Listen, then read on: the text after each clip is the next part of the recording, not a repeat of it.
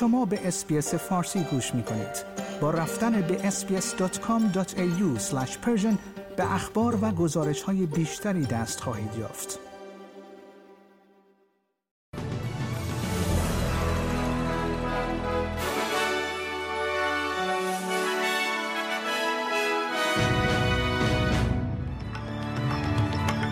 خریداران مسکن خود را آماده روبرو شدن با افزایش بیشتر نرخ بهرهای بانکی می کنند.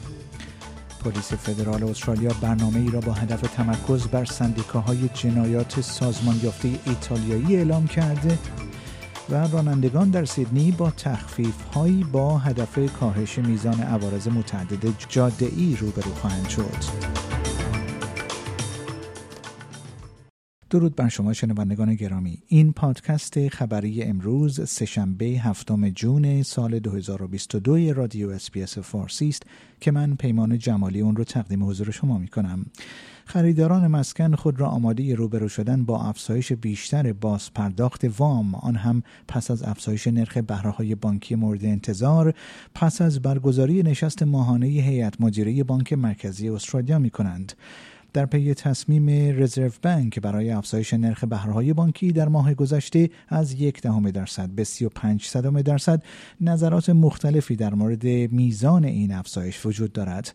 پیش بینی های اقتصاددانان در این خصوص متنوع است. برخی از یک افزایش 25 واحد پایه‌ای دیگر یا 25 صدم درصد خبر می‌دهند. میزانی که بانک مرکزی آن را به عنوان بازگشت به رویه های عملیات عادی توصیف کرده است و البته برخی از اقتصاددانان نیز از احتمال افزایشی تا چهل یا حتی پنجاه واحد پایه صحبت کردند. اقتصاددانانی که انتظار افزایش بیشتر نرخ بهرههای بانکی را دارند به افزایش فشارهای تورمی افزایش هزینه های بنزین و سوخت و نشانه از افزایش دستمزدها اشاره دارند. پلیس فدرال استرالیا در بهبوهای واهمه از اینکه مافیا از استرالیا برای پولشویی میلیاردها دلار در سال استفاده می کند تمرکز مجددی بر سندیکاهای جنایات سازمان یافته ایتالیایی اعلام کرده است. نایجل رایان دستیار کمیسر پلیس فدرال استرالیا می‌گوید که اطلاعات نشان می‌دهد که ارتباطات محلی مافیا واردات غیرقانونی مواد مخدر در مقیاس بزرگ را تسهیل کرده است. اعلام این خبر توسط AFP یک سال پس از عملیاتی موسوم به آین ساید صورت می گیرد که منجر به دستگیری صدها نفر شد. در پی این عملیات 42 مجرم به جرم خود اعتراف کردند یا به زندان محکوم شدند. دستیار کمیسیون پلیس فدرال استرالیا می‌گوید که پلیس نمی‌تواند این مشکل رو به رشد را نادیده بگیرد.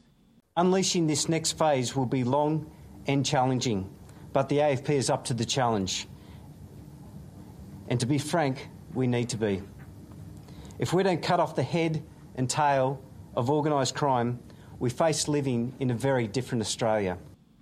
رانندگان در سیدنی که با عوارض متعدد جاده ها دچار مشکل شدند پیش از افزایش قیمت های جدید در ماه آینده در بودجه آتی دولت این ایالت با تخفیف هایی روبرو خواهند شد یک تخفیف چهل درصدی برای کاربران عوارض جاده ای از جمله مشاغلی که بیش از 375 دلار در سال برای عوارض جاده ها هزینه می کنند و حداکثر تا سقف 750 دلار در نظر گرفته می شود.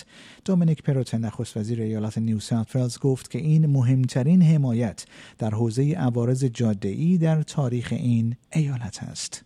This is the most significant support when it comes to toll relief for families in the history of the state. I mean, we've had we've had previous Labor governments who talked about cash back and tinkered around the edges. This is this is right across the board. And importantly, and I make this point, we're not discriminating.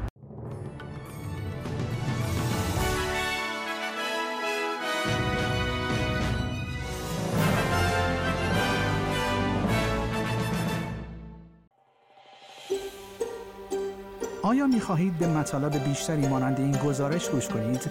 به ما از طریق Apple Podcast، Google Podcast، Spotify یا هر جای دیگری که پادکست های خود را از آن می گیرید گوش کنید.